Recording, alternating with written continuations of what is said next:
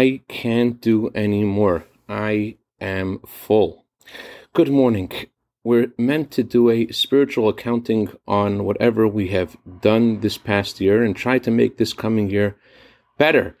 But many people feel that they have no time and they're just full. There was this man accused of bringing 10 passengers into his car. And he contested this ticket and he went to court.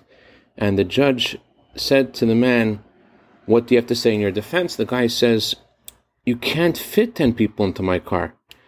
And the police officer who had given him the ticket said, I saw 10 people in that car. So the man says, Your Honor, my car is parked outside. If you will, can we please go outside and try to fit 10 people in the car? You'll see it's impossible. They go outside, and sure enough, they cannot fit more than seven people in that car. And the judge dismisses the case. As they're leaving the courtroom, the police officer turns to the man and he says to him, you and I know that there were 10 people in that car that day. I just want to understand what happened over here. The guy says it's very simple.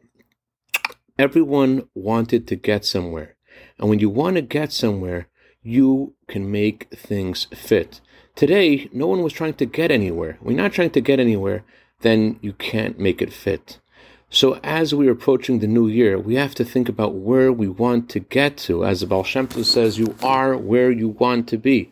And if you desire to make this coming year higher in your Torah and your prayer and your kindness, God will help us find the way. I'd dedicate a, I'd like to dedicate our minute of Torah today to David Humami and Dovi Berger in honor of their birthdays today for a year of bracha v'atzlacha begashmius v'ruchnius. Have a wonderful day.